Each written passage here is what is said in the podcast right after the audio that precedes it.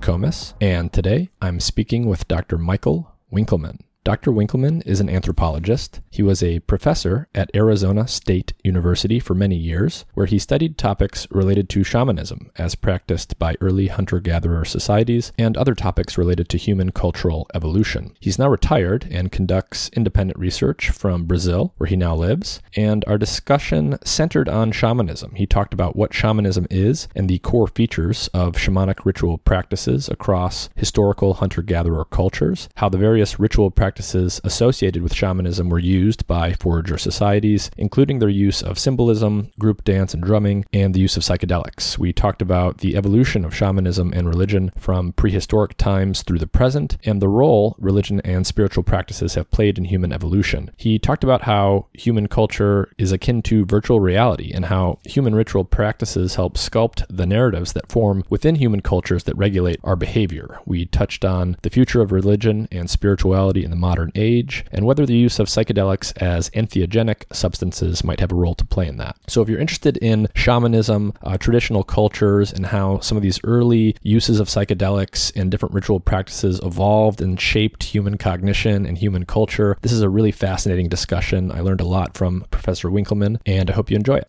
As always, if you enjoy the content I'm producing on this podcast, please like, share, and subscribe. You can subscribe on YouTube to see the video version of the podcast. You can listen on Apple Podcasts or Spotify or wherever you might want to download the audio version. You can also subscribe to my Substack at mindandmatter.substack.com. You can get a free weekly newsletter subscription to stay up to date about the podcast and what I'm thinking about. You can become a paid supporter to help support the podcast further and keep it going and keep it growing. That will get you access to episodes early, a few days or a week before they actually come out to the general public. And you can also just share the podcast with friends or family. If you find an episode interesting or helpful, uh, just share it with someone that you know. And that's often the best way to help spread things by word of mouth.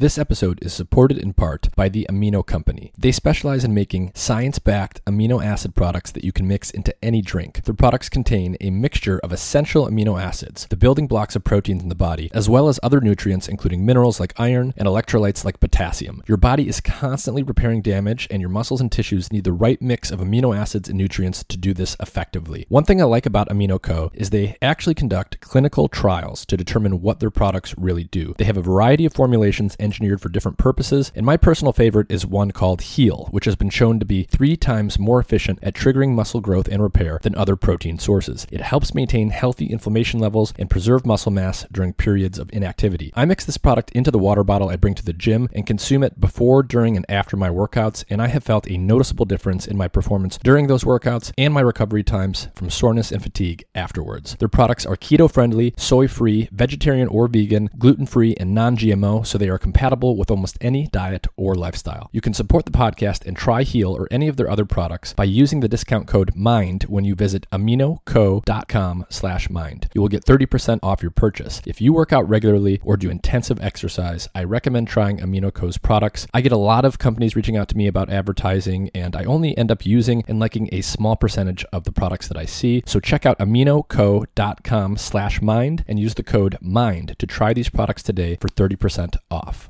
Today's show is brought to you in part by Dosist, an all natural cannabis company specializing in dose controlled cannabis products made with plant based ingredients. To learn more about Dosist, their products, and where they are available, please visit their website through the link in the episode description. And with that, here's my conversation with Dr. Michael Winkelman.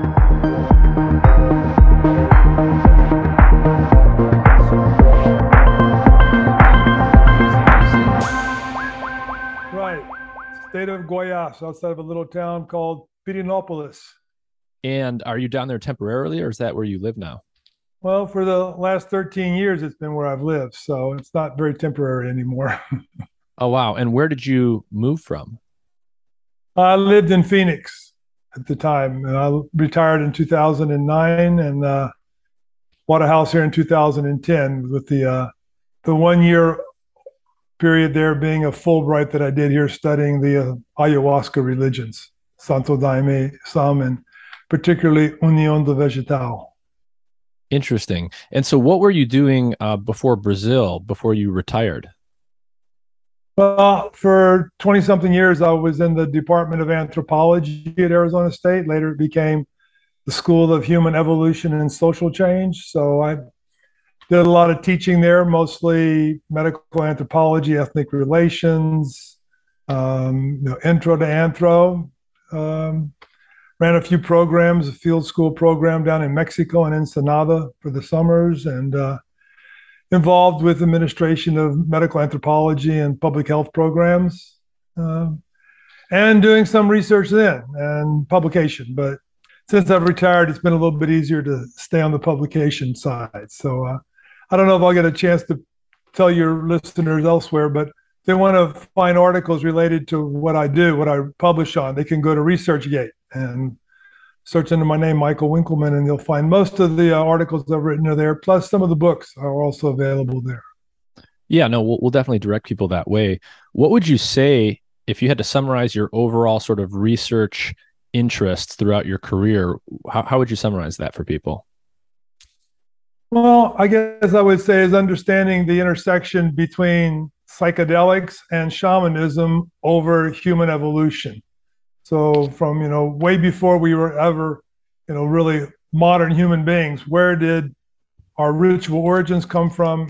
How did psychedelics play a, a role in the evolution of those capacities? How did that end up being shamanism, and what happened to shamanism under the course of sociocultural evolution that led to its demise?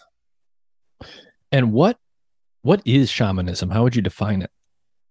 Okay, well, I mean, unfortunately, shamanism is just about everything today. People use it for just about any ritualist, any alteration of consciousness, any spiritual practice.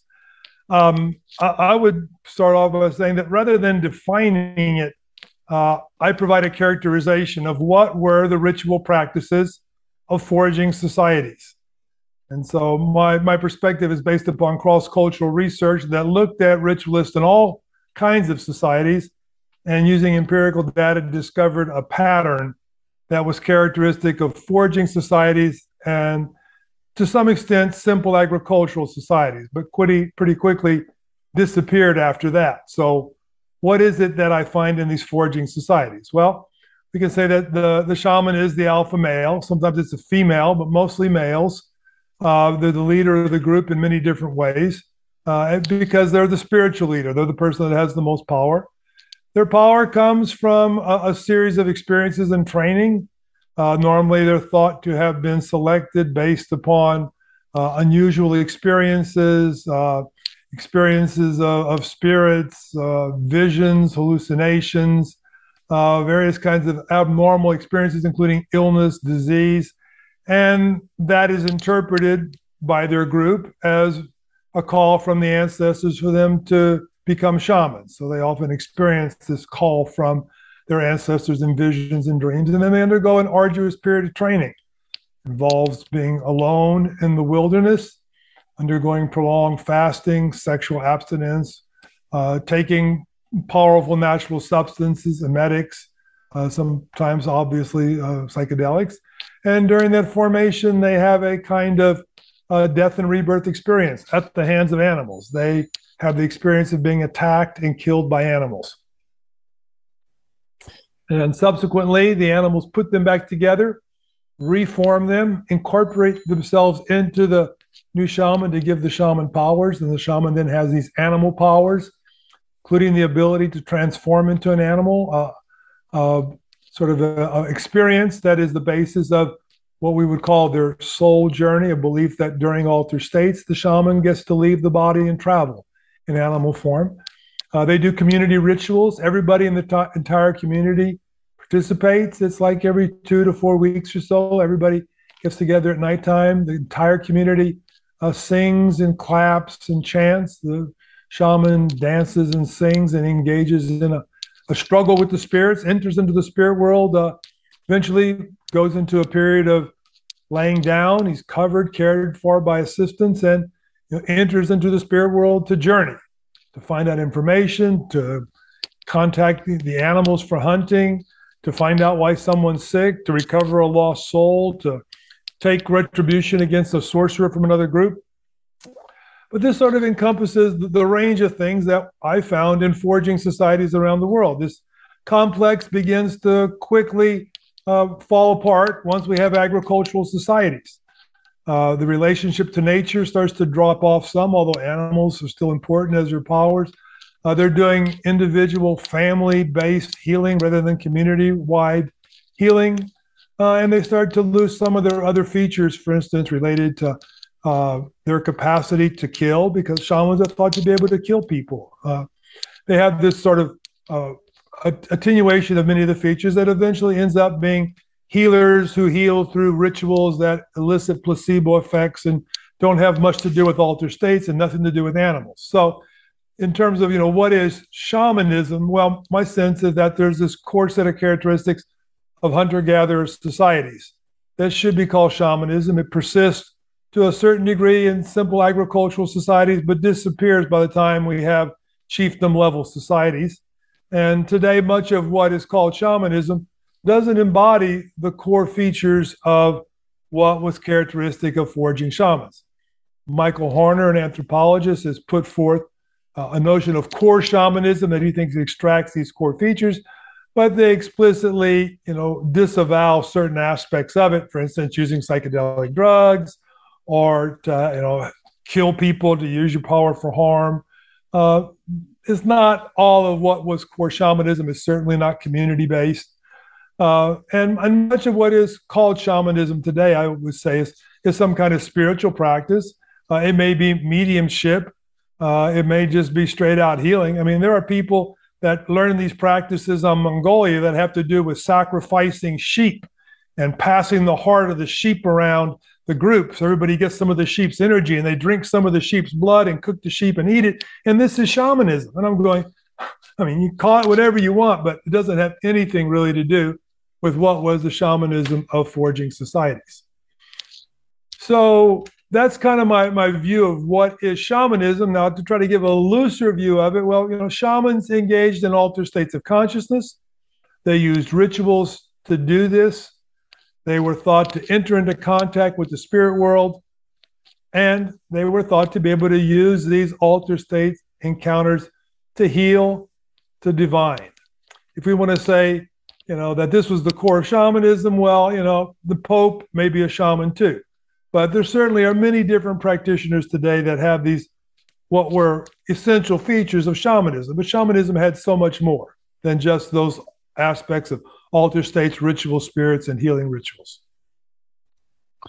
So, how would you, you know, in some ways, it sort of sounds like shamanism, maybe we can think of as an evolutionary antecedent to some of the more traditional forms of religion that we associate with agricultural post-agricultural civilizations how is shamanism similar to and different from organized religion in the modern sense well i mean clearly shamanism was a form of, of ritual and spiritual behavior before organized religions now whether or not you want to call it a religion depends on your definition of religion. But I think anybody who tries to understand the origins of religion without going through shamanism, you know, hasn't gotten back to the roots. Um, you know, these kinds of practices were prevalent in societies all around the world, going back tens of thousands of years. In fact, I would argue that it goes back, you know, to a million years. Let's say a million and a half years ago, we had a form of shamanism that had to do with communal rituals involving singing and dancing and drumming and enactments, and they were done to enhance the well being of the group. Now, is that religion? Well, to my notion, it's at least a precursor to religion. Uh, some people want to define religion in terms of, oh, well, you have to have you know a doctrine and a scripture, and you have to have an ecclesiastical organization. Well, you know that's you know post-agricultural, post-state forms of religion. Um, I think that we have to understand what were these primordial forms of religious behavior that existed before we got these, you know, great big, you know, traditions that you know span millions of people and have to do with, you know, formal organizations of priests that have you know thousands and thousands of members. So what's what's the big difference? Well, I think one of the big differences would have to do with the altered states of consciousness. I mean, shamanism lived and functioned through alter states. Um, monotheistic religions aren't too fond of altered states of consciousness. They're they're rare, incidental, but not necessarily focused on unless you're in one of the the mystical branches. You know, you're a saint or you know a reclusive monk, but you're not an ordinary practitioner. Uh, spirit relations. You know, the shaman went into the spirit world, had relations with animals that were the fundamental of the forms of spiritual power. You know, monotheistic religions have this high God, and they definitely don't emphasize going into the kingdom of heaven until you're ready to die. Okay, you know, we stay here in our world and we hope that you know the spirits will do something for us. Shamans could force the spirits to do what was needed to be done. Religion asks God, and if God wants it, well, maybe God will do it for us. Um, you know, the shamans engaged in this kind of you know healing process that was based upon notions of recovering lost souls, uh, removing sorcery, uh, these kinds of concepts. This is not part of you know religion. Uh, even in the early forms of religion, it was more about your soul ascending to God. That was sort of like the supernatural healing process. Uh, it wasn't anything about recovering soul. And then we could go on to the little details about, you know, the sorcery, about the you know, entire, you know, communal engagement. Uh, but even even things like, you know, the singing and dancing and drumming. I mean, I, religions keep some aspects of that, but they're normally, you know, weak, diminished forms compared to shamanism. Interesting. Michael, do you think it would be possible to just uh, talk into the computer instead of using the headphones? Is this going to work okay? Yeah, that works. All right. Excellent. Um, yeah. Okay. So this is really interesting. So, you know, I have heard in the past people characterize the shaman in traditional foraging societies as someone who's sort of a, an eccentric part of the tribe that literally sort of lives on the periphery. But it sounds like what you're saying is that in most traditional foraging cultures with a shamanic tradition, the shaman is the leader is, is actually a central part and, and not only part of the leadership of the tribe but it sounds like these shamanic ritual practices weren't you know once a year or once every lunar cycle or something they were actually every every couple of weeks perhaps is that what you're saying right well, I mean, to start with your first comments about, you know, the shaman being at the margin of society, the peripheral society. I mean, you know, that can also be true and the shaman still be the leader. I mean, a, a lot of cultures, like mm. they were scared of their shamans and they were happy if they would just sleep a little bit further away. And of course, the shamans were in touch with the animals, so they were, you know, going to be further away from the, the group's, you know, sedentary location. Uh, they were often intergroup mediaries. They were going to be in touch with other groups. But the shaman was also core to every aspect of the society in, in, a very real sense. From hunting, the shaman was thought to be able to tell the hunters where to go, to call the animals to the hunters.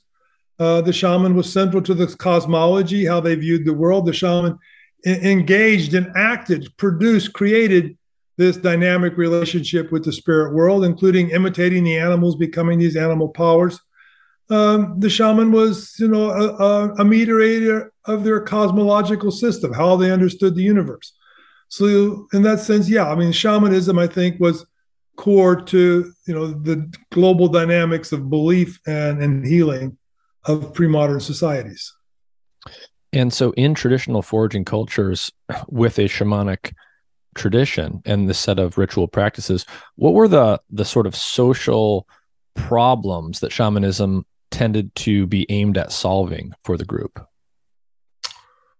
Well, I, the kinds of things the shamans were called on to do was like, okay, how come the hunters aren't successful? What do the hunters have to do in order to find game? You know, calling the game to the group.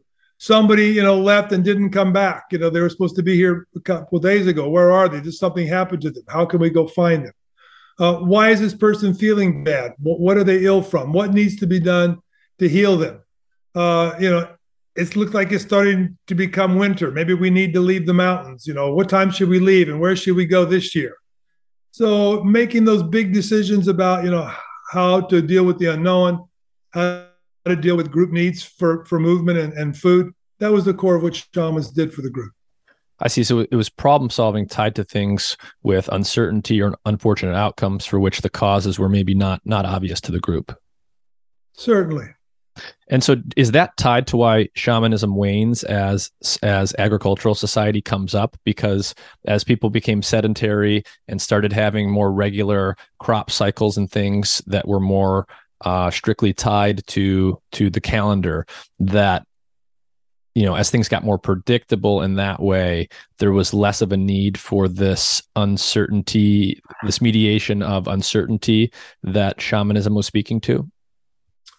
Well, I mean, I might partially agree with that, uh, but I think that the other issues, you know, the the, the focus of control and the issues of uncertainty took on a different dimension. You know, in agricultural societies, it's the priest that now has to decide about when to plant the seeds. You know, it's the priest that's sort of responsible for reading the cycle of the seasons and doing the necessary ceremonies. And, and maybe they have a different kind of uncertainty uh, that can't be resolved by the ways that shamans do. And I think that, you know, the, the uncertainty for priest level societies is, is rain. And I'm not as sure that we can control the rain as well as we can control the behavior of hunters. Mm. And and so what is where does this importance of of animals come into it? You seem to be emphasizing a lot that the shamans were focused very much on animals, both in terms of you know hunting, you know how to find them and how to hunt game, uh, but also connecting with animals at that spiritual level, where you know they they they have rituals where they um, are apparently embodying animal spirits and using this to probably predict the movement of animals and things like this. So, what does this tie into the animal world that seems to be so central? Well, I mean, they, they were very important aspects of the environment. Um, you know, on a day to day basis, you encountered animals. Animals were important for food, they were important to be avoided if they were predators. Uh, they were important indications of changes of weather. Uh, you know, they were long distance signaling systems and people that pay attention to animals. Animals give off different kinds of sounds and behavior depending on what's going on around them. I mean, the environment was all built up around the animal and and, responding to it. And you know, your your food, your clothing, your housing all came from animals in, in many respects. And beyond that, you know, we have an evolved intelligence for animals. Uh, it's part of our evolved psychology. And so these animals became sort of a natural system of expression of meaning, of metaphor, of identifying dispositions, of shaping personalities. The animals were central to the hunter gatherer society. And was it more the exception or the rule that a lot of these ritual practices that were used in shamanic cultures um, used psychoactive substances, uh, either from fungi or, or plants in the environment? Well, you know, we don't know for certain. Um, there was not a lot of, you know, careful ethnobotany done in the initial contacts with hunter gatherers. And the hunter gatherer societies, for the most part, quickly disappeared under the onslaught of Western colonization. Uh, only agricultural societies in general survived. Hunter gatherers didn't have a chance. They were too small scale. Their, their lifestyle depended upon a certain kind of freedom of movement. They couldn't live on reservations. Uh, so we don't know a lot about hunter gatherers, but it's clear from the records that we do have is that they took various substances. Often they were just referred to as emetics, which meant that you puked and pooped a lot when you took them. Uh, in a few cases, we have some good evidence regarding the use of psychedelic substances. For instance, uh, the uh, the Kung Bushmen, uh, the Kalahari, uh, we have very good ethnographic evidence about them, and there's actually evidence that they used about seven or nine different kinds of psychoactive plants with their Num Si, you know, the, the medicine men of, of their group who had this special energy for healing. So when we get good ethnographic evidence, it appears that yes, these cultures knew how to use these substances and did so deliberately. And so, how many, you know, today in the world, how many traditional foraging societies are there approximately? Uh, I would say about zero. Okay, so so it's basically it's basically absent now from from human culture. Yeah, I mean, you know, you might find some marginalized groups that you know have relatives that are more sedentary and they're a little more nomadic. I mean, you might find some of that among some of the Aborigine groups, but I think most of them have settled on homelands. Uh, you know, in, in, Siberia, I mean, there may be still some nomadic, you know, reindeer herders, but their forms of shamanism also underwent dramatic changes, similar to that of agriculture when they adopted uh, the reindeer. Uh, a lot of people, you know, it's shamanism when you have these rituals to help the reindeer, you know, be protected and to have the reindeer reproduce, and that you know you have a, a, a sacrifice of a reindeer for your ritual. This is shamanism. Well, this is what something that once was shamanism became shamanism, but is it still deserved to be called shamanism today? I don't know. Uh, some among the uh, most Arctic groups. I mean, you might find some, you know, remnant practices, but pretty much all of the the Eskimo, uh, Inuit, all these Aleutian groups, they've all become sedentary. Uh, you know, they don't have that you know, constant cycle. But I, I, think if you're going to find anything that approaches shamanism, you're going to see that it's in the historical record, not in the modern record when these people were colonized by the US government, by the Canadian government, by the Soviet government, I mean, they made their rituals crimes. They made practicing shamanism a crime punishable by death. They put shamans in prison and killed them.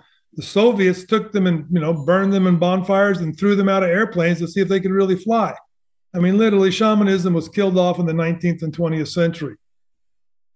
Why do you think why, why do you think that was? What was what was the mo- what were the motivating factors for why that particular type of practice would be seen as so um, such a, a threat? Because it was the core of their culture. It was the core of their religion. It was the core of their spirituality. It was the essential element of their subsistence lifestyle. It, it was the glue that held the whole life together, and they were the leaders. So you want to incorporate a group, you get rid of the leaders.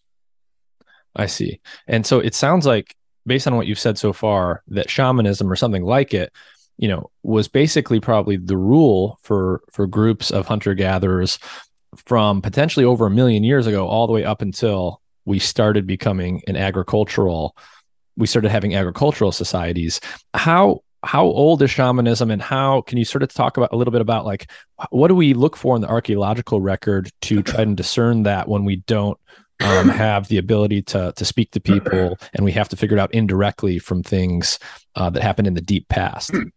Yeah, well, that's always been a challenge. Excuse me. That's always been a challenge to archaeology to try to identify evidence of ritual and religion in the past. Certain architectural forms are interpreted as, you know, having religious significance, particularly when they you know, allow large groups of people to you know, be around a central place. Um, evidence of burial is often taken as evidence of a spiritual belief, but what that, you know, tells us about religious practice is often quite limited. You know, putting you know practical items of life, food and tools in graves is often thought to be evidence of a belief in an afterlife. What do we, you know, find for shamanism? Well, I, think I'll just sort of like, you know, go back. I mean, first, you know, we see these patterns of behavior briefly reported in the ancient historical records about, you know, group activities that had to do with singing and dancing and drumming and the animal powers. Pretty good indication it was shamanism. When we get back into just strictly the physical record, well, you know, evidence of rituals inside of caves is often inferred to be some kind of shamanic ritual. Paintings of human beings with mushrooms is taken to be evidence of shamanic practices. Uh, rock art of humans flying, taken to be evidence of shamanic uh, beliefs or abilities. Uh, various depictions of combined human and animal body parts, therianthropes, as they're called. When we see these mix of animals and humans in depictions, we assume it's shamanism. What did we have before that? Well, to me, what we have before, you know, we have any archaeological record is we have some notion of human evolution and continuity with our primate cousins. So basic principle of evolution is that it's conservative, that it keeps what was there before and adds something to it. So how can we find the origins of human ritual? Well, I say we have to look for the patterns of ritual in what are called the hominids, our ape ancestors from which we diverged six to eight million years ago.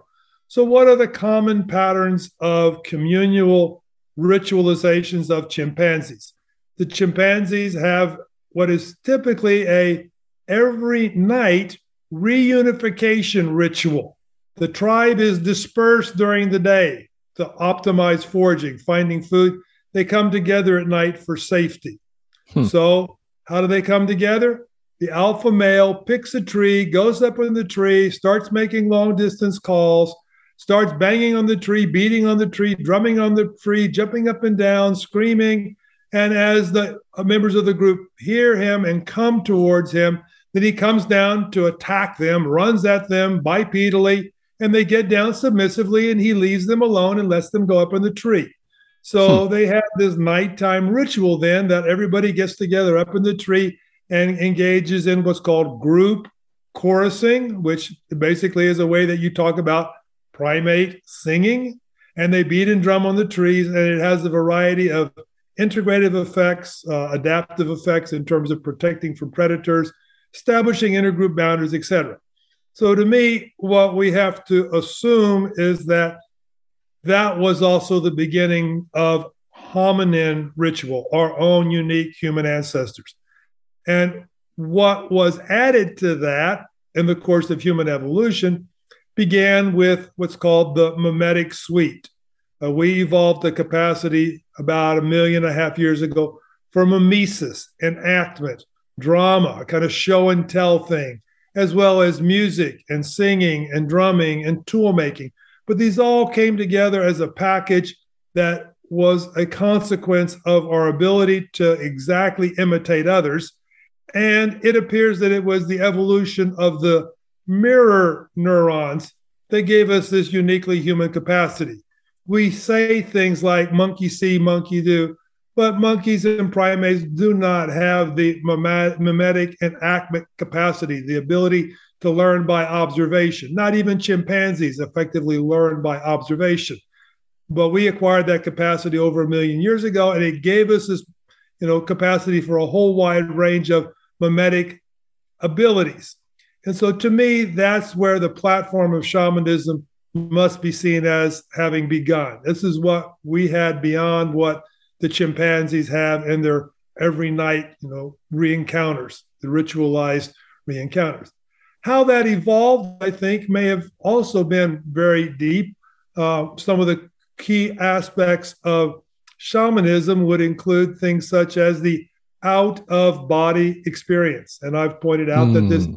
Embodied experience is a mimetic experience, it's an experience of the expressed body. So I think once we had a mimetic capacity, then ritual and psychedelics would have enabled us to have out of body experiences like shamans have. So, around a million and a half years ago, something clicked. We became, you know, a shamanic like society and culture.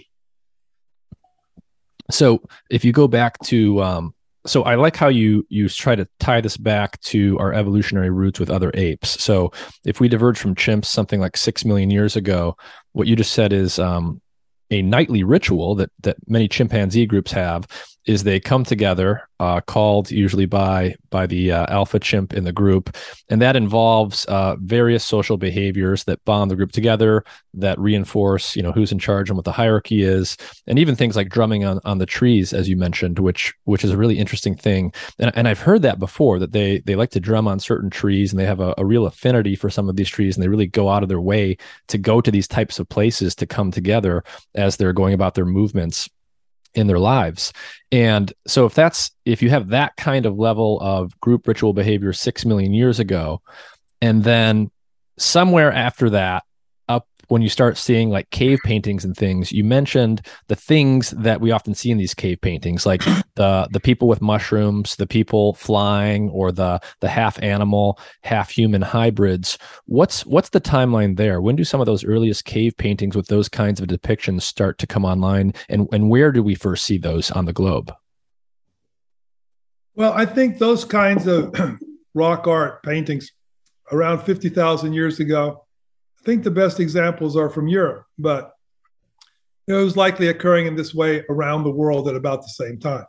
Actually, I have three chapters in here that look first at the evolution of ritual, second, the evolution of spiritual concepts, and third, the evolution of shamanic alter states of consciousness. and all of these together sort of provide an overall model of how we got from you know, our hominid base shared with the apes to what became the basis of a pre-modern religious system. And uh, are you familiar at all with the work of Lee Berger looking at Homo naledi and some of the early hominids like that? No, I'm not. What does he have to say? Well, I forget the exact timeline, but there's this recently discovered hominid species called Homo naledi, which they found um, the remains of in a cave in South Africa. But what's super fascinating, and I, I talked to him on episode 38 of the podcast, he's a paleoanthropologist, is this was a very small species of hominid. Um, it lived not that long ago. I don't want to quote the number because I don't, I don't remember exactly, but it had a much smaller. A. Yeah, I think that sounds right. But it had a much smaller cranium than we do. So its brain was very small. And yet, despite having the small brain and and what you might assume comes with that, what they found is a bunch of remains of many individuals deep inside of a cave system. And it doesn't appear that the bones were bought, brought there by bears or cats or predators. It doesn't appear that a flood washed the bones in there. It appears, for all intents and purposes, that these bodies were brought there. And the implication, if that's true, is that this species with a relatively small brain compared to ours, you know, a million years ago, potentially or more, was ritualistically, you know, burying the dead or placing the dead deep inside of these caves. And of course, that begs the question: How did they get into the cave? Well, they must have had fire. And I had just I wondered if you had, had followed that story at all because it, it sort of speaks to how old some of these ritual practices could be. Yeah, well, I mean, I think that burial may have been a practice that emerged long before you know other kinds of healing rituals, for instance, because burial is, is a very important practice for hygiene and reducing, you know, predator presence. So, but it sounds like, you know, deep inside of a cave, well, maybe they were trying to bury it, but we, you know, need to have good evidence that this wasn't just some kind of public health measure. I see. I see. So, so it's, it's, you know, at bare minimum, you want to be mindful of what you do with the bodies of the deceased simply to uh, prevent yourself from spreading disease or attracting predators who might want to come take advantage of that. Really? And so, when do we think, um, you know, based on these cave paintings and these other things, do we think it's very likely that humans were using things like psychedelic mushrooms and other forms of psychoactives coming from the plant world or the fungal world, you know, fairly deep in human evolutionary history? Well, I think that we should presume that our exposure to psilocybin began, you know, five, six million years ago. Uh, when we left the arboreal environment and headed out to onto the savannah, I mean, we were very quickly scavenging from the carcasses of bovines. Uh, eventually, we were hunting them, following them around, trying to kill them. I mean, you know, mushrooms grow out of the feces of bovine, and pretty much all the you know equatorial zone around the world and, and well up into the temperate climates, you find mushrooms that are psychedelic. you know, animals can't ignore mushrooms, and given their nature, I think that a very early evolutionary adaptation, a food way, a medicine way, began to distinguish among, you know, what kind of mushrooms you can eat and feel good with and feel full. You know, what kind, you know, your brother ate and died and you don't want to ever do again. You know, and what kind gave you these incredible visions and all of these enhanced perceptual capacities and different social and emotional dynamics. So I think probably five to six million years ago, humans began to be affected by psilocybin, if for nothing else, incidentally, which is to say, we were eating it from time to time and figuring out, you know, what these things were. I think we would have been motivated to eat them because of the relationship between psilocybin and the serotonergic stress mechanisms in the body. We have a stress mechanism that's sort of a uh, an endurance mechanism, putting up with bad stuff, and we have a stress mechanism that's like uh, we're going to change something about what's going on here. Either I'm getting the hell out of here, or this problem is going to be resolved. And it's that creative response to stress that's stimulated by serotonin 5-HT2A, which is stimulated by psilocybin and the other, you know, similar psychedelics. So I think, you know, for millions of years, we were incidentally using these. And somewhere along the way, they became incorporated into ritual deliberately. Exactly when that happened is not clear yet. But I think eventually we'll be able to show that these kinds of selective effects upon the human genome and human evolution probably began about the same time, long before the evolution of mimesis. I see. So, so do you think that you know the use of psychedelics or other psychoactives? It's just a piece of this uh, sort of group bonding mechanism that was really important for maintaining the types of social cohesion that would have been necessary for hunter-gatherer groups just to survive and compete in you know throughout evolutionary history.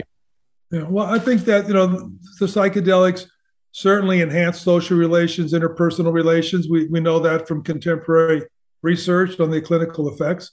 Uh, I think they also went way beyond that in terms of uh, perhaps giving us our first understanding of symbols.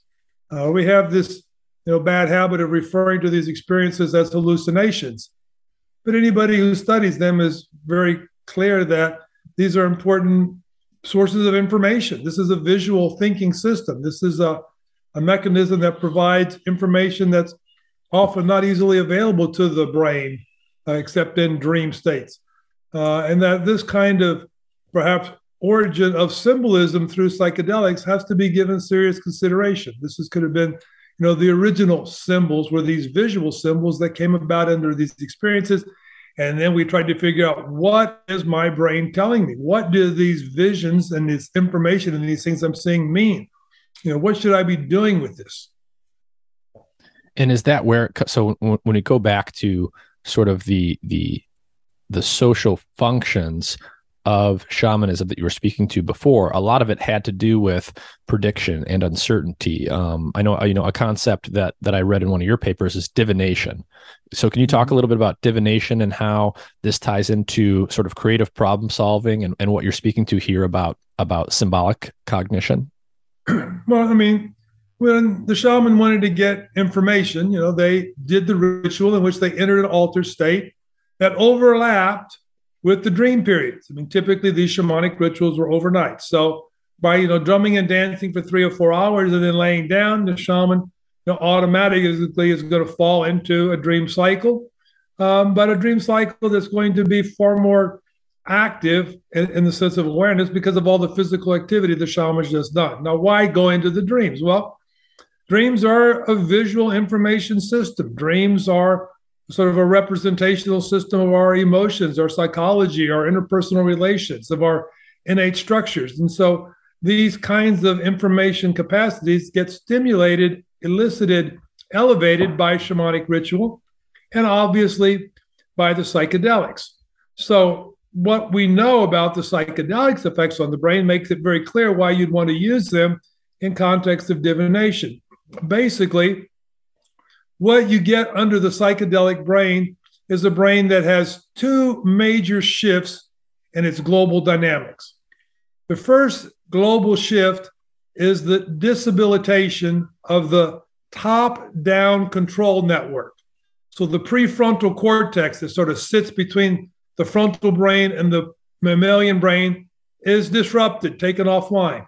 And then the default mode network, which sort of connects to the prefrontal cortex and to all these other areas of the brain, particularly personal memory and our learning and things like that. This gets taken offline too.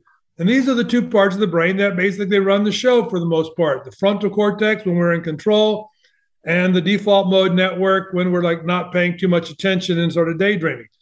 And what the altered states induced by psychedelics do is take these two parts of the brain offline partially through habituation of the serotonergic mechanisms, the second phase emerges, which is a bottom up dynamic in which the ascending serotonergic networks that come out of what we can call you know, the reptilian brain, these ancient parts of our behavioral brain, and project up into the mammalian brain and the frontal cortex.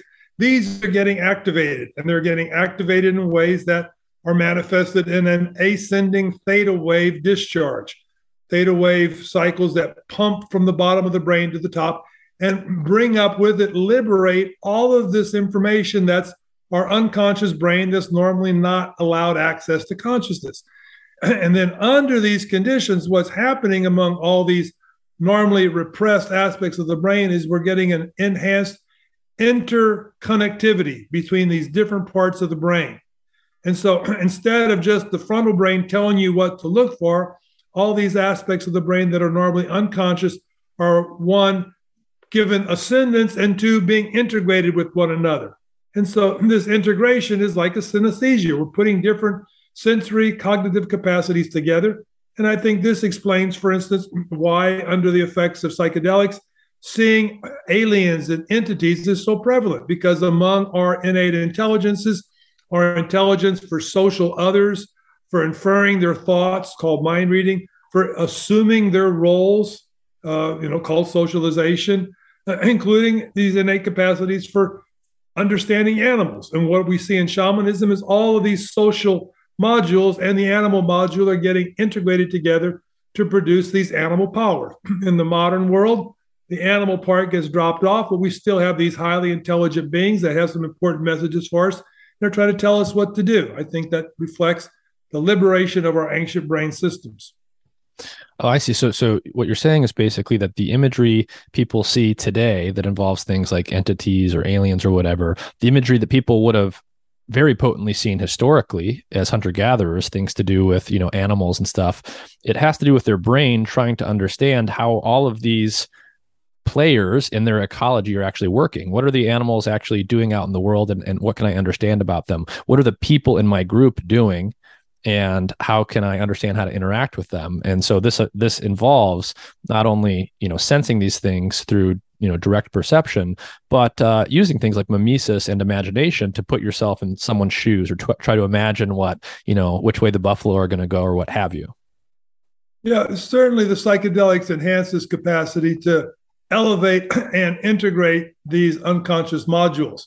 And I think the integration part is what's so important here because what we see in the context of altered states of consciousness, of shamanism, is this integration of capacities that are normally thought to function relatively independently.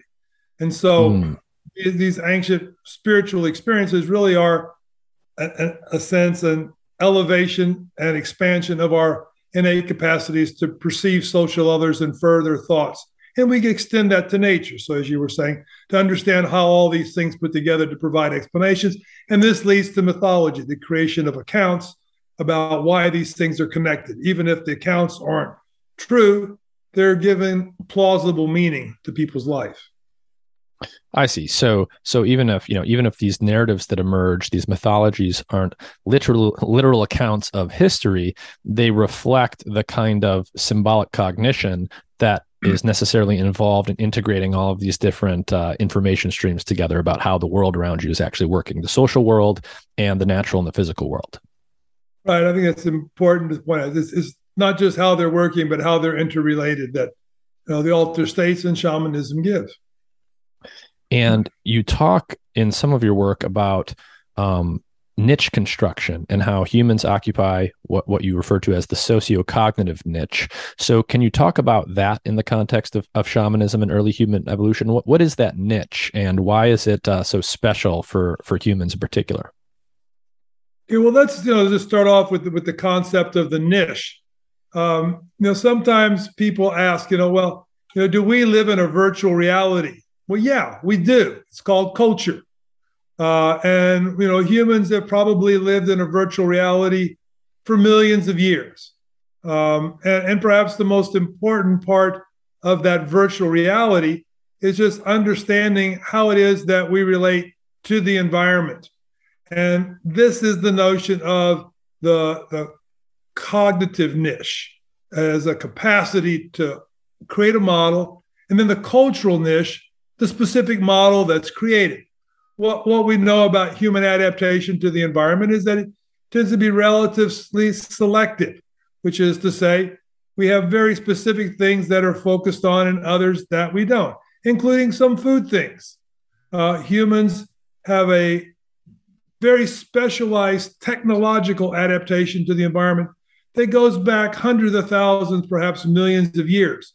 For instance, one of the classic examples about just how complicated this knowledge is. they well, one anthropologist analyzed the boots that Eskimos use in order to go hunting. And they're made from parts of like four or five different animals. You know, there's one that, you know, is, is the waterproof exterior, like in a walrus skin.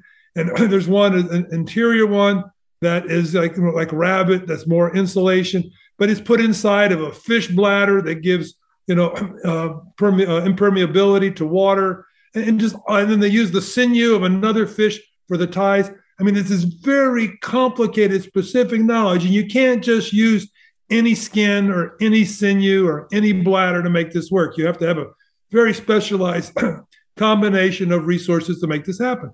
So, this is the example of a simple cognitive niche the notion that how we relate to the environment is not directly with the environment, but it's mediated through the cultural models that we acquire that tell us how to relate to the environment. And in this sense, it's, you know, everything from our food to our hunting to our housing to our clothing to even our social relations. How do we conceptualize who is kin? We have to have a good model of who it is that we can, for instance, get married to and have children with. uh, any society that doesn't have a sense of kin that I can't have sex with is a short lived society because inbreeding leads to recessive genes, and that's a dead end.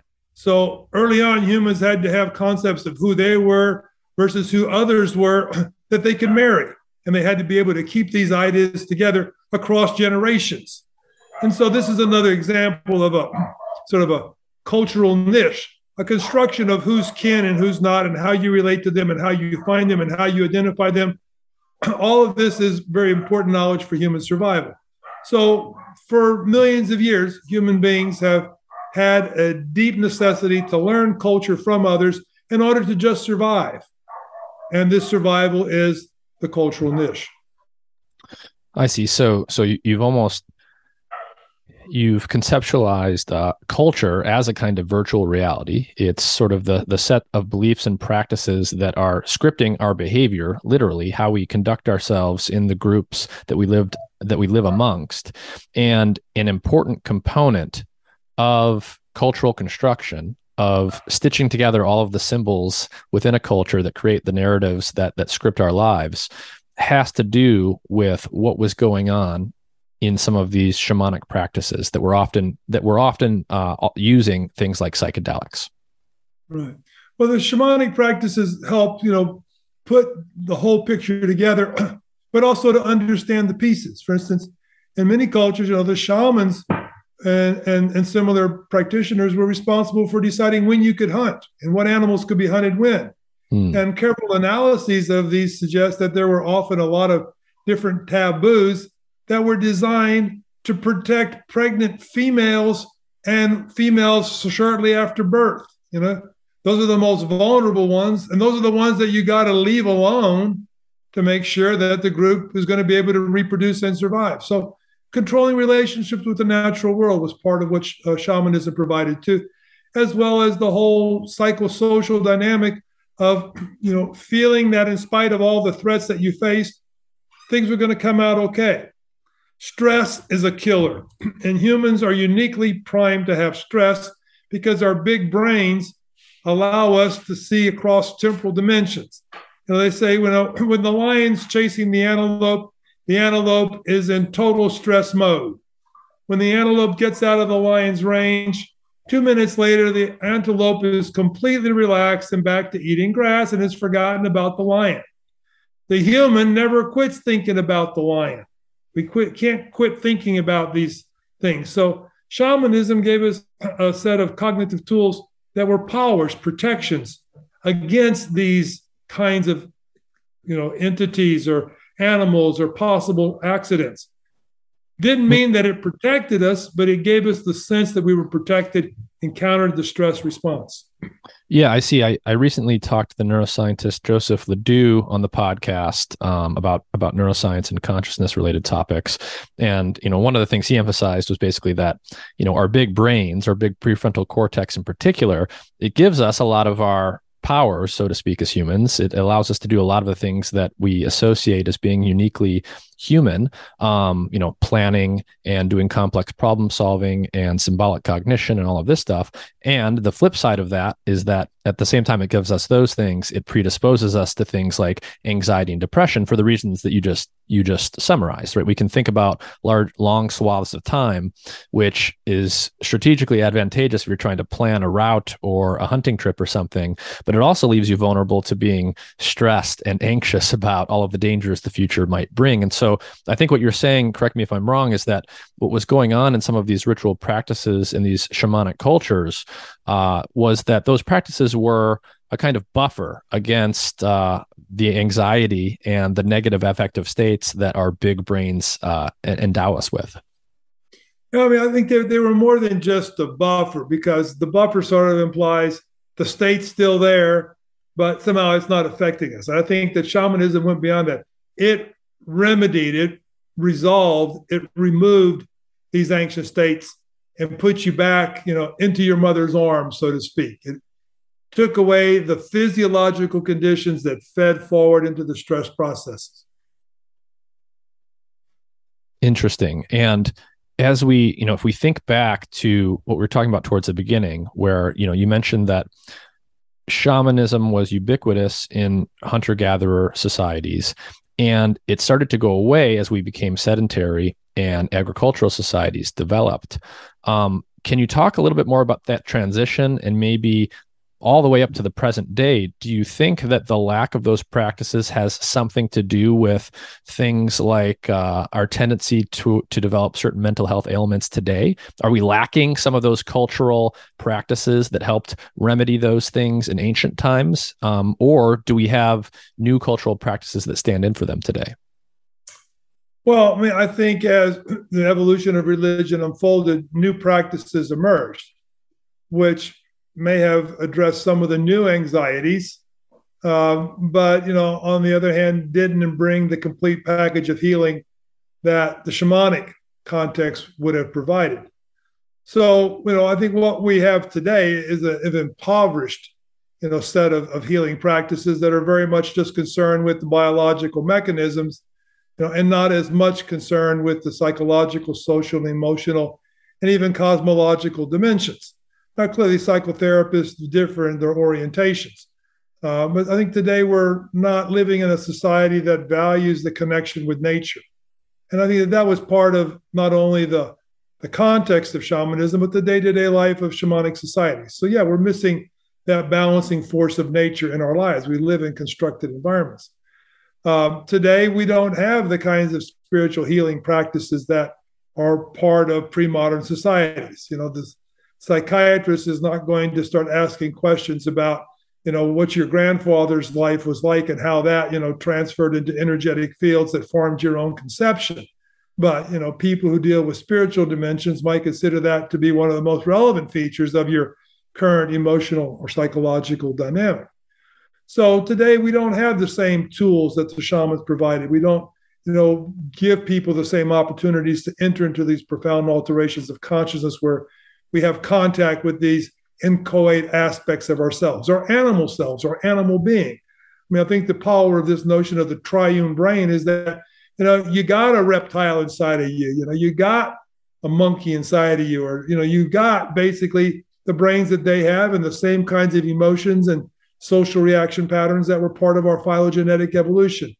And I don't think we're effectively addressing this aspect of what may be both our ancient evolved physiological self and our evolved spiritual nature. I don't see those two as necessarily being distinct from one another. In fact, I think in many ways, what's reflected in, in many aspects of spiritual belief is an effort after understanding these inchoate aspects of our being, these aspects that existed before language and that process beneath language networks, but are still a core part of who we are, how we behave, how we feel, how our bodies feel, etc. And that the spiritual understandings, in many cases, I think, are trying to get at these deeply embedded aspects of our self, of our being, of our animal nature that are ignored, repressed, uh, in the context of modern society. Do you think? Uh, do you think that's related to why so many people today that have like high dose psychedelic experiences with things like psilocybin and and other drugs, they often describe it as being um, inexplicable, beyond language, beyond comprehension, and yet it feels more real than real. Is is what's going on there? Basically, that uh, you know, the in the drug state, in that in that altered state, you have discombobulated all of the higher order linguistic circuits and systems in the brain, but there's still something underneath there, and that is, you know, the ape and the reptile inside of you, as you put it. Yeah, I mean, I, I think that's you know why we have these experiences of ineffability associated with psychedelics as well as mystical experiences. I mean, the you know the mystical traditions are very clear. You know, you got to turn off the monkey brain. You got to shut off the chatterbox. You got to go quit paying attention to the external sensory stimuli. You got to you know quit feeding into your emotional attachments. You got to take all these systems offline. You know, to get down to something that's the level of the brain before the brain that we have. You know, as an evolved primate. So yeah, I think today we don't have you know access to those technologies that make us comfortable entering into those spaces. I mean, people, you know, have freak out experiences over ego dissolution. They should be happy, you know, they should be happy that they're having an ego death, you know, that they're getting to connect with some more, you know, embedded aspect of the total being that they are. Do you think, um, sort of, uh, you know, because of the arc of human evolution has had the shape that it's had and because we no longer have you know things that were uh, doing what these old shamanic practices were doing do you think that's why things like psychedelics are having a renaissance today and why things like yoga and meditation have started to become more popular? Are people sort of trying to piece together some kind of cultural practice that will do actually what those practices were doing for our ancestors? Well certainly to uh, an extent. I mean i think you know we have to put it in the broader context of you know societies and cultures always are going through you know sways from one extreme to the other extreme. And i mean and you know this is, happens globally. It almost seems like you know the uh the shift from you know right wing conservative governments to left wing liberal you know democratic governments seem to almost follow the same patterns around the globe you know it's like we're all in these cycles so that's got to be part of it i mean the other part has to do with you know this exposure availability. I mean, we, we live in a, in a world now in which you know, we truly have you know access to global culture and to traditions around the world. So we have more information available to us. But yes, directly to your question, I think that you know this engagement with psychedelics, with yoga, with meditation, with shamanism is all part of this cultural movement of, of a much uh, bigger amplitude you know, back towards an engagement with whatever is this spiritual aspect of our nature.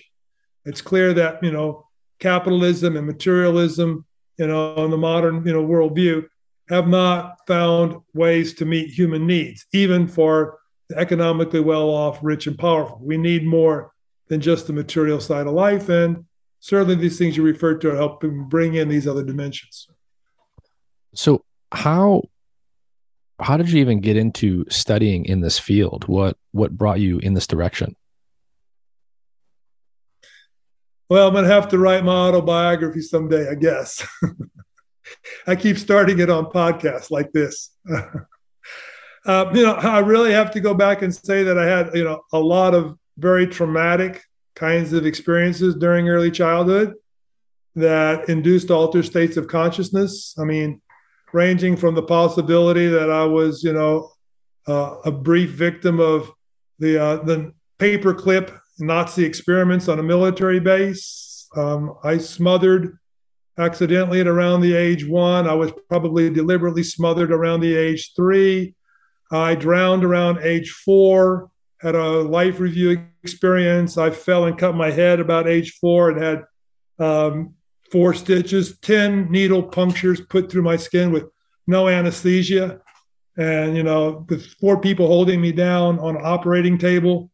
Uh, and I went into a severe, you know, regression after that. I didn't even want to get out of bed. I, I think I escaped into some other world. You know, and this is all before five years old, you know, and wow. this gets more interesting after that. So if, you know, you want to, have a, a reason for it. You know, that could be a this time lifetime reason. I've had a meditation teacher tell me that I was a fallen avatar in a past lifetime. If you want to add that dimension to it, uh, my, my natal chart says that I'm going to excel in, you know, bringing science to the study of spirituality. So, you know, those are just, you know, layers of experience that coalesced my freshman year in college, taking LSD and reading Carlos Castaneda and discovering shamanism. So, uh, in some sense, it all makes sense, but it was a unusual trajectory, or maybe maybe not so unusual. I mean, you yeah. might have to go through the kind of shit I went through to, to follow this kind of path. Well, I know that was just the cliff notes, but that's already quite a story. Who was that author that you just mentioned? I don't recognize that name. Carlos Castaneda. Yeah.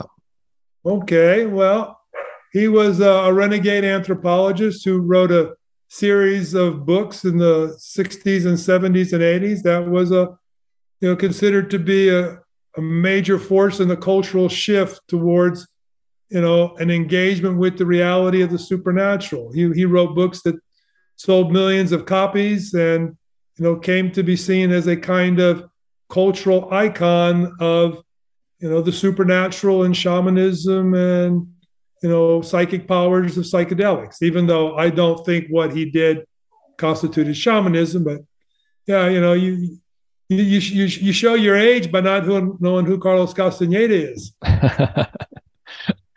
so um so then you were at arizona state for for many years as a professor and you mentioned at the beginning while we were chatting that you're in brazil now so what are you what are you doing in Brazil and and what's that been like the last few years? Well, I mean, you know, we're in Brazil, but we're not of Brazil in a lot of senses. I mean, you know, when we got ready to move here, you know, 13, 14 years ago, you know, my wife asked me, well, how are you going to deal with, you know, Brazilian government and society and bureaucracy? I said, as little as possible and you know, it, it, began with when I had to get a driver's license. I paid someone to do everything for me. I never ever presented myself at the driver's license bureau. You know, so. Um, but you know, being here, what am I doing here? I guess you know, I'm, I'm continuing my academic career and, and reading and writing, publishing. Um, you know, I'm, I'm a gentleman farmer. You know, is is one way of looking at it. I've got like a thousand fruit trees planted on a piece of property that I pay someone to take care of, more or less. You know, I'm trying to build a fruit orchard. But you know, I guess the other part was that you know my uh, my drive came from many different levels, beginning with you know future of humanity, future sociology class as an undergraduate that said, you know, the shit's going to hit the fan, you know, before the end of my lifetime. Um, you know, a half dozen spiritual experiences that set me on the path to go to Brazil and um, you know the the good fortune to figure out how to pull off an early retirement and be able to leave academia and come down here and live my own life without you know the kind of bullshit that I was having to put up with at Arizona State. Yeah, no, I mean you're definitely not the first person to to to say something like that and uh, to want to sort of get out of the academic bubble. Um, why'd you why'd you pick Brazil of all places? Well, I'd say Brazil picked me. You know, people here ask me, why'd you come to Brazil? I said, God sent me here. They, oh, okay, all right. you know, um, it was just a, a, whole series of, you know, psychedelic experiences and psychic experiences, shamanic experiences, uh, predictions. You know, I mean, Gonna say I got to write my autobiography. It would probably take me, you know, 15, 20 minutes to tell you the the incredible stories that just, you know, set me on this path. And all along the way, you know, confirmed that, you know, it was actually Brazil and not Chile and not Argentina and not any place else, that it was here in Brazil. You know, when I got here to Brazil, you know, exactly at the 2009, uh, before I'd actually finished retiring and had actually, you know, even bought a house. I was doing a Fulbright, you know, and somebody asked me, well, well, why is it that you came to Brazil? You know, so I was like, okay, well, I'll tell them the story. And they go, oh, I see. You're one of the chosen ones you know and it was that day that i discovered that i had settled down at one of the points of the spiritual triangle of brazil well do you do you mind sharing the story that prompted that answer 15 20 minutes yeah we can do it i got time uh, i don't know if i got the energy for it today All right, all right, that's fine. Um, so I mean, you're down in Brazil. Have you ever done uh, an ayahuasca ceremony in the Amazon? I went to a retreat in the Amazon once. That was actually my first time in Brazil, and I'll, I'll tell you that that story, that one little piece of it. Yeah, no, I would love to hear about it and what you think about it in terms of like our traditional ayahuasca ceremonies in the Amazon. Are, is that a modern form of shamanism, or does it differ from the traditional forms that existed in prehistory? Okay. Well, I guess first I would say, you know, what I did in the Amazon was at a retreat center, you know, run by someone who's an anthropologist. You know, and th- there's nothing about traditional Amazonian shamanism in what he does, although he was in fact trained by an ayahuasquero who practices, you know, the indigenous traditions of Colombia. So he has some notions of what these are, what they involve. Uh, but you know, today I don't think that there's much of those practices left. Um, if you look at the kind of traditions among the vegetalistas of Peru, you'll find something that's relatively close to shamanism in some respects, although uh, in others it, it's not. But it does have some of those elements. Uh, on the other hand, I mean, people will call, you know, some of the ayahuasca churches Santo Daime they'll call that, you know, oh, this is, you know, ayahuasca shamanism. But if you look at, you know, how the padrinos are formed and how they practice, I mean, you know, they don't go through a death and rebirth experiences by necessity. They don't go out in the wilderness seeking powers from animals. You know, their power comes from praying to Jesus and Mary and God and the saints. You know, they don't engage in, in soul recovery for the most part. You know, they're doing other kinds of healing. Um, you know, they're not thought to be sorcerers or thought to be able to kill people. I mean, you know, what is involved in ayahuasca healing today with these churches, you know, maybe deserves a, a special term, uh, but I don't think it, you know, really reflects in any significant way the dynamics of shamanism. I see. Yeah, you, I mean, you, you emphasize a lot this this idea of really connecting with nature and connecting with uh, animals. And, you know, in the cave paintings, you can see all those human animal hybrids. Uh, by coincidence, I re- recently watched the movie uh, The Northman Have you seen that? No. There, there's a lot of depictions of basically shamanic practice in that movie where people, you know, are are becoming wolves and acting out things uh, uh, like animals. And I was just wondering if you saw it and you thought that was a, a reasonably good depiction. No, I, one of the things that I missed as a child, although I didn't really miss it, was television. I didn't have a television as a child. I never learned to watch television, and I, I, I can't even watch videos. They're just too slow for me compared to the written words. So, hmm. one of the cultural anomalies. Thanks to my mother and father, who thought it was just a bunch of garbage, and I'd be better off reading. So that's what I did.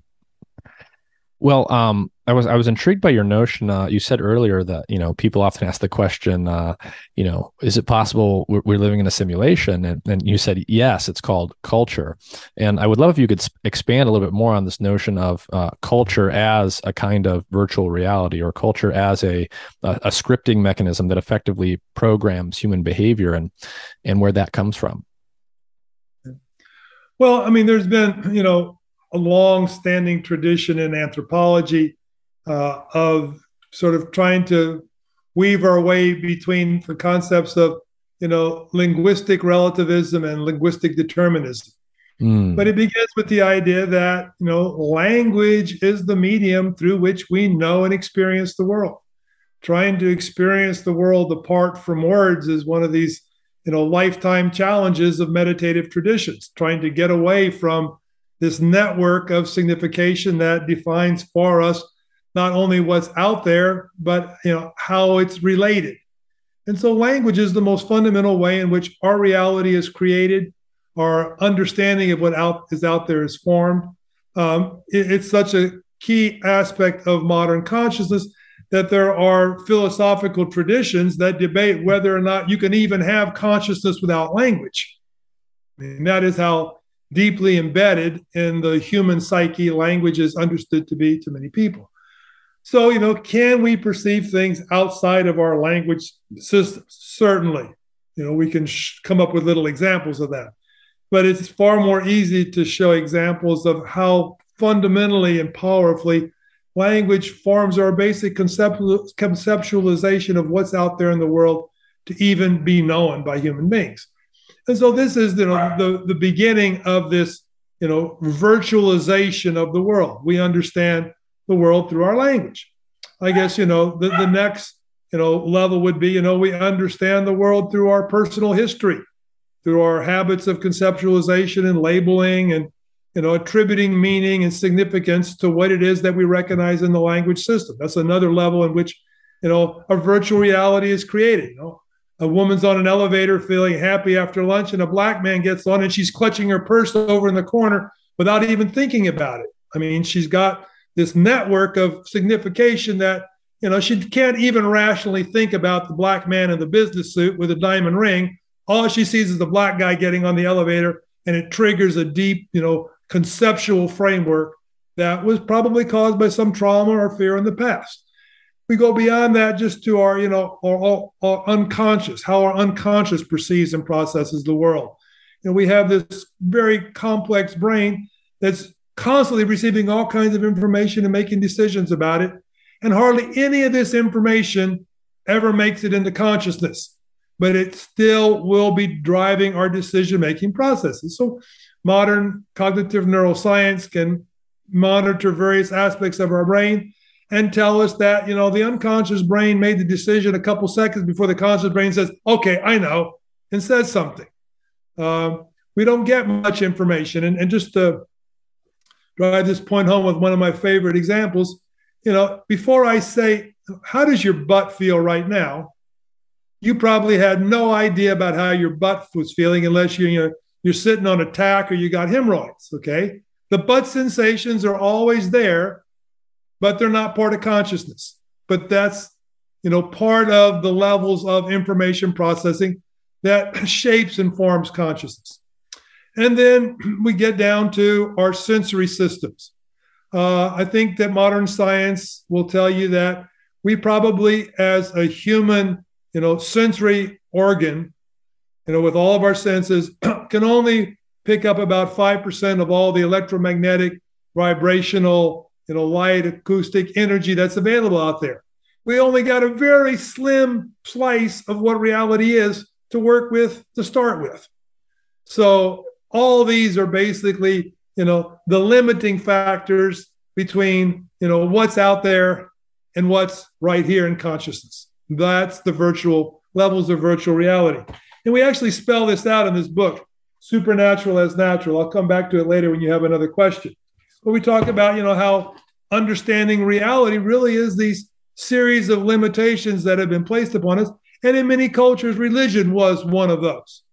Today, people often, you know, use science in much the same way, but it's also, you know, a limiting system of beliefs that confines what we're even willing to consider as possible explanations of what it is we're experiencing. So, you know, as with everything that you just said in mind, you know, as we think about again the arc of human evolution, as we went from roaming bands of hunter gatherers uh, foraging uh, out in the wilderness, deeply connected to nature, with these shamanic ritual practices uh, as the kind of glue holding the social structure together, as we became sedentary and we developed agriculture and civilization grew and grew into what it is today as we developed science and technology. And as you know the digital world continues to bloom in front of us and, and the way information flows changes um, when you think about all of that arc of human evolution going from shamanism to uh, early religions um, to the monotheistic religions and the present day religions that we have today what do you see as like the future of religious and spiritual practice. Do you have a sense of how that might evolve, given how uh, technology and society are changing, or or do we just have to kind of hold on and and wait and see? Well, it's you know I think very significant to recognize the role of religion in human evolution. There's a large cadre of evolutionary psychologists now that really feel like you know religion was a key element in terms of human evolution and that you know it took different forms in different places most of them don't push it back to shamanism most of them start with the notion of monotheistic gods uh, if we you know go back to what was the case before monotheistic gods Well, you know, every tribe, every chiefdom had their own god. And most of the cases in tribes and chiefdoms is that these were the ancestors. The ancestors were the gods. So it's kind of hard to integrate people if every group has its own gods. So having a single common monotheistic God was a powerful integrative mechanism for diverse peoples, diverse cultures, diverse languages. Uh, that you know was in a sense an umbrella. So the good question is, you know, how important has religion been in human evolution? Well, I think it was, you know, a core in the evolution of humans, becoming humans through shamanism. Think it was, you know, a core aspect of the agricultural revolution. I think, you know, it's a significant part of ancestral traditions that gave us agriculture. So the ancestors became our gods and protected and guided us. Uh, at the next level, we're talking about, you know, mega kinship groups that are all des- descended from ancestors. Uh, major forces of social evolution have been recognizing kinship, and it's recognized through descendant from an ancestor god. Then we get to the monotheistic religions that are thought to be essential to moral systems of modern societies. Uh, but we can see today that you know the capacity of the monotheistic systems to integrate human beings has reached their limit. Okay, you know, Muslims are not going to become, you know, Catholics. Catholics are not going to become Baptists. Baptists are not going to become Lutherans. And you know, the Buddhists may accept us all, but you know, the Hindus aren't going to accept any of this. So we are in a system today in which you know this level of or the capacity for integration seems to have reached its limit. How do we get beyond that? You know, I think is is a is an important question, and you know, we may have to ask first whether or not religion in all of its forms has already exhausted its potentials for integrating human beings, or whether there's an additional form of religion that will enable this. Um, I'll, I'll just throw an off the cuff comment. Uh, you know, maybe it will take the extraterrestrials to get us all behind the same God, but I don't think that we're going to go off and become extraterrestrial, you know, faithful and followers. But who knows? We probably were in the past. In fact, I think that, you know, perhaps a number of religions in the past really were, you know, extraterrestrially inspired practices in order to more effectively organize and exploit human populations. You know, and I take this back to, you know, the, the ancient Sumerians and, you know, the, the gods of them, of, of their era. But, you know, for the future, what's is there possibility that religious belief or practice will integrate us all? I only see one possibility here, Nick. And I think the possibility has to do with entheogenic religion. And you know what we know about the psychedelics, LSD, psilocybin in particular, is that they objectively induce mystical experiences. They can produce the kind of experiences that monks may spend several lifetimes trying to achieve. You know, I think that there's good reason to think that many of the Buddhist texts that talk about, you know, in one lifetime enlightenment, we're talking about the use of psychedelic mushrooms. So this provides for me, you know, two possible avenues through which the future of religion may, in fact, provide evolutionary potentials for humanity. One would be through creating people who are more compassionate, open minded, who've had ego dissolution, who've experienced, you know, unity with Godhead, who've had all of these different kinds of religious experiences. Um, you know, the second path may be through being able to bring together people of different religions. Uh, for decades, I thought, man, we ought to take the leadership of the Palestinian Liberation Organization and you know Israeli leadership and you know their rabbis and make them have a you know a series of two week long ayahuasca retreats together and you know have them experience this have them experience it together have them try to begin to work out their differences you know maybe you know some kind of psychedelic you know spirituality can help humanity overcome these differences and then the third point I'd make about this is, you know, there's been a long-standing tradition of the entheogenic origins of Christianity. I mean, John Allegro's book, you know, The Sacred Mushroom and the Cross, postulated that there were, in fact, Amanita cults at the basis of Christianity. Uh, Carl Ruck, uh, Mark Hoffman, their collaborators, have made very, you know, elaborate and well detailed arguments about the entheogenic origins of early Christianity. Uh, Muraresku's, you know, immortality key sort of brings in a, a reinforcement of this entheogenic origins of the Greek traditions and suggests that, you know, maybe it wasn't just Amanita muscaria, but it, they eventually figured out an ayahuasca like combination or some way to detoxify ergot alkaloids. So from there, you know, we can see a continuing entheogenic tradition in Christianity. Jerry Brown's The Psychedelic Gospels, you know, points to all of this different kind of well-established, you know, Christian iconography, um, architecture, painting that clearly shows Amanita and psychedelic mushrooms. Um, there's some evidence that there's probably also entheogen use in Islamic traditions.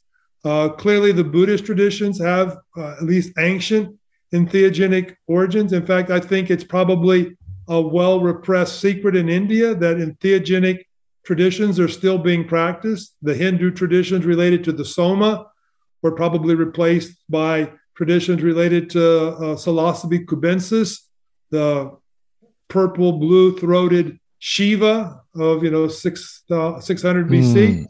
Um, my, my, you know research recently in India has found all these temples with mushrooms all over the temples, including on the thresholds. So your listeners can go to my ResearchGate site, and I've got two articles there that talk about entheomycology of India. I mean, I think that you know when we look at around the world, we're going to find that all of the major religions have entheogenic elements at their origins, perhaps even entheogenic origins. So, if we get back to our own entheogenic roots as individual practitioners of various religions, will this create a foundation from which we can see our commonality and similarity with people of other religious faiths? And Tom Roberts proposes that, you know, we really haven't seen the major religious reformation yet. You know, the Protestant Reformation, he says, will be nothing compared to the entheogenic reformation of religions. And this is emerging. There are various groups out there now among contemporary, you know, religious groups. Ligare is dot .org, L-I-G-A-R-E dot org is one group of uh, rabbis, priests, ministers who have begun to engage in theogenic use. Um, so maybe there is a hope that an entheogenic religion will provide some basis by which humanity will see a commonality. Um, sounds like a long shot, but I can't see another path. You know. Well, Michael, I mean, you, have you've, you've shared a lot of interesting stuff already, and I think there's a lot more we could talk about. Um, do you want to just describe for people where they can read more about your work or any other books or resources that they that might get people down a path to learning more about some of these topics? Okay. Well, you can start with my book, Shamanism, a biopsychosocial paradigm of consciousness and healing. Make sure you get the 2010 edition. I just totally rewrote the whole thing except 15 pages when I did it. So don't go read the 2000 version. Um, I, have laid out some of my ideas in this book I mentioned earlier, Supernatural as Natural with John Baker. It's a broader view of the biological bases and origins of religion and how it is that our own you know evolution as human beings went through religion and, and raises the question of whether or not we've reached the limits by which religion will allow us to evolve. Doesn't get into the psychedelic hypotheses there. Uh, 2019 i have two things.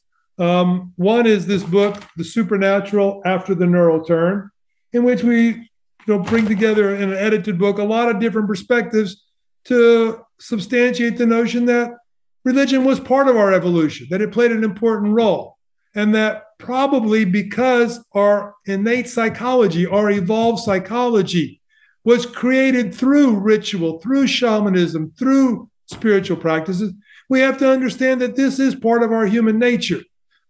now, what you want to interpret about that part of our human nature is a different issue. A lot of people, particularly with the kinds of things in this supernatural after the neural turn, say, well, you're just being, you know, a simple materialist. You're just reducing spirituality to a bunch of biological processes. Well, you know, there, there may be a, a extent to which that kind of accusation is true. I mean, if I say, you know, you can get, you know, a spiritual experience and see God taking psilocybin mushrooms, and it doesn't make any difference what ritual you do or don't use, well, I'm pretty much talking about God in a pill. Um, uh, but at the same time, I think we can go beyond that. And I'm going to do this through, by virtue of a metaphor. I think it's very useful to sort of compare the human brain to a television set and human experiences to different channels on the TV, different tunings of the TV.